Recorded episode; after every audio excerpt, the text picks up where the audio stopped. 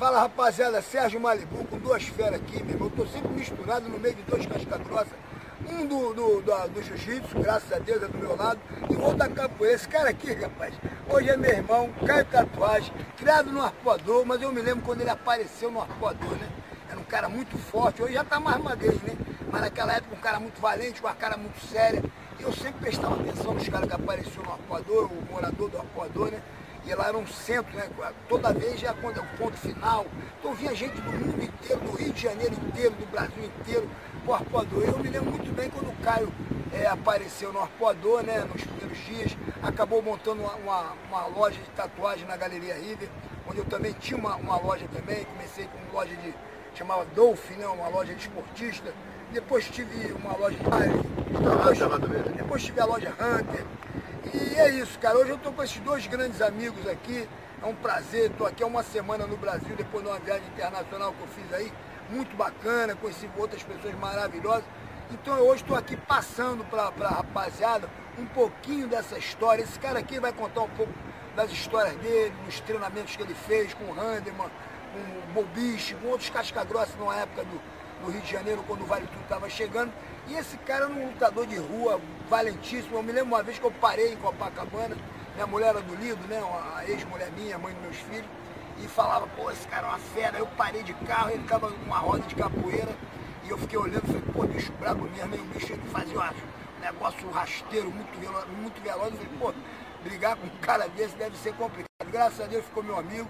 Tivemos depois uma outra situação que um cara meio doidão, meio bêbado, veio arrumar uma confusão, um polícia bem grandão, eu botei um, fiz um bullying com ele, fiz uma, botei uma pilha, falei, cara, esse cara tá muito bravo tirando. Aí o cara ficou neurótico, saiu correndo, deu uma banda, pegou, deu umas porradas no cara. O cara era a polícia, meu irmão, é uma confusão, mas depois deu tudo certo.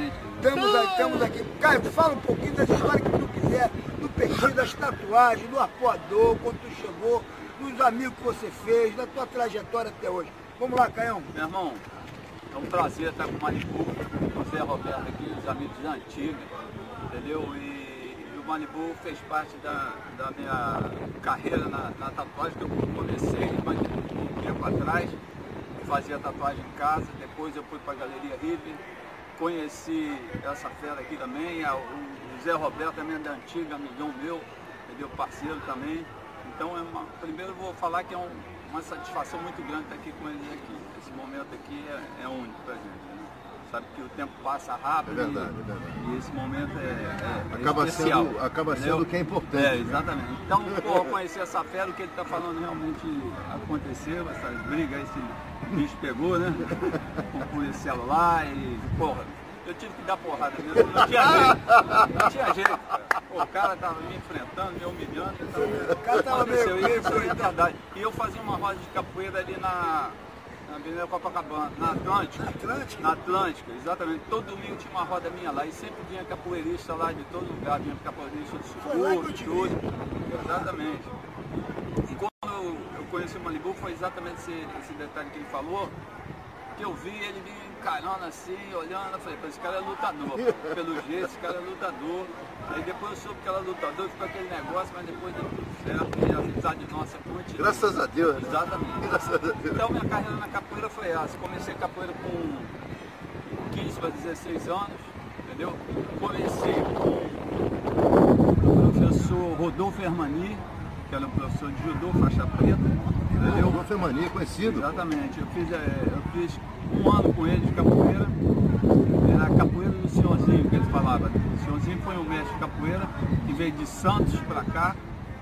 Era branco, forte, na boxe também. Ele fez uma mistura lá e criou essa capoeira do senhorzinho. Então eu cheguei, comecei com 15 anos mais ou menos, treinei um ano com ele. Era uma capoeira também, não tinha berimbau, não tinha ritmo, não tinha nada, era mais de porrada, né? Mas aí eu vi uma. A capoeira é mais de porrada, né? Eu gostava de um jogo mais duro, apesar que eu gostava também de floreio, jogo bonito também, que faz parte da capoeira. Mas o, jogo duro eu, eu gostava, entendeu?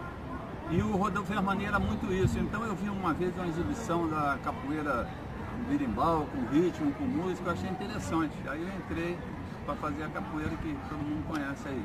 E como é que foi a sua raiz, a tua primeira experiência? Eu sei, eu sei, eu já sei, mas eu quero que você fale para rapaziada em relação à tatuagem. Quem foi o seu mestre na tatuagem? Ó, a tatuagem é o seguinte, eu sempre gostei de desenhar. Desde garoto eu gostava de desenhar, tudo.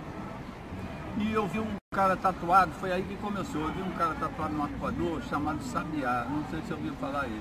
O cara malhava lá, é o único cara que apareceu com tatuagem na época. Porque naquela época não tinha ninguém com tatuagem. Ninguém, Ninguém, ninguém. Estamos difícil. falando de 1970. Exatamente. Era mais difícil, era mais Não tinha. Preconceito. Aí eu vi esse Sabiá, começou a conversar e falou que tinha lá em Santos, o Luke Tatu. Que era o primeiro, pioneiro. Lá do Porto de Exatamente. Santos. O Luke Tatu foi um dinamarquês, trabalhou Que em fez a tatuagem Copenhague. no Petit. O Perfeito. pessoal do Rio foi pra lá pra fazer tatuagem. Mas conta a tua história. Não, é isso. Era no Porto de Santos, né? É, no Cais de Santos. Aí o que, que eu, eu ouvi falar sobre o Luke Tatu, eu gostava de negócio de desenho, tatuagem, esse negócio, eu queria fazer uma tatuagem. Aí eu fui lá pro Cais de Santos. É, Em 75 fiz minha primeira tatuagem, que é essa aqui. ó. Com Luke. Tatu. Com Luke. Fiz com Luke Tatu. Um dragão. Um dragão. Mas antes eu já tinha visto o Que era Petit tradicional na época, né? A coisa do dragão. Não, É. o Petit também tinha um dragão. Tinha. Aí eu vi o Petit, um playboy. Na época não tinha garoto de boa aparência com tatuagem. Era só marinheiro, marginal, aqueles caras todos. Por isso que a tatuagem ficou essa, essa Marginalizado. imagem negativa da tatuagem. Preconceito. Mas aí eu vi o Petit com tatuagem, aquele negócio. Fala pra eles quem é o Petit, cara. O Petit foi um garoto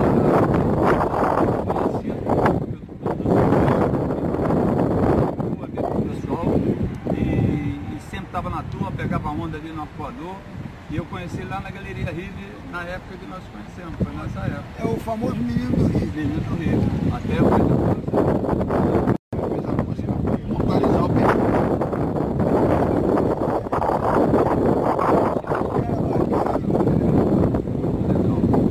E eu tatuei o Petit também. Eu me lembro uma vez, eu me lembro, nós fomos no bar, Aí entramos, vamos fazer uma tatuagem, entramos.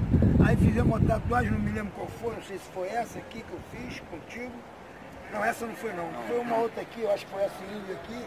Isso. Foi assim, e, e eu, eu, eu paguei um. E o Petit botou um coração, que eu paguei esse coração. Mas o espera aí. Petit botou um coração. Exatamente, mas o Petit depois fez um Não, dragão um na dragão perna aqui, comigo. que depois eu fiz também. É, ele fez depois uma. eu fiz esse dragão é, copiando o meu amigo Petit, que era o primeiro É. cara que fez uma tatuagem na perna. Ele fez um dragão e grandão branco, aqui é, comigo. preto e branco. Aí depois eu fiz esse dragão também. E não era normal, né? Fazer tatuagem na perna. Não, na O pessoal perna- usava muito no peito, braço. É. Essa na perna fui Exatamente. Petit foi um dos pioneiros, eu depois fiz essa também, é, copiando o meu amigo Petit, né?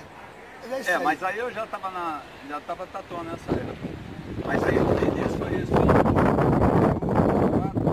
Depois conheci outros tatuadores, como o Chess, conheci outros caras da antiga na época, Boris, e, e foi o mundo da. O Boris chegou a você um tempo, né? Tem Bacaxá agora, né? Abacaxi.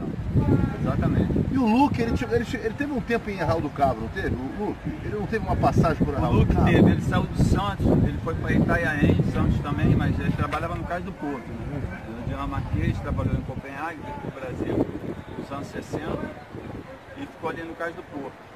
Depois. Santos? É, É. toda essa rapaziada que fez com ele na época, foi para o Santos fazer com ele. Petit, aquele outro bando da Eles da falam, foi- não, é o. Não, não Evandro Mesquita. Evandro Mesquita. É, Evandro Mesquita. Sônia Tomé. Mas eles foram para Santos para fazer? O Petit foi para Santos? Todos foram, Santos, todos, tinha lá. todos voltavam e diziam que fizeram. Eu sei que ele foi também. Todos iam passando, fazer tatuagem. O primeiro cara a tatuar a rapaziada de Ipanema foi o. Luke. Luke Tatu. Luke Tatu. Meu irmão, essa é a história do meu amigo Caio. Agora eu vou.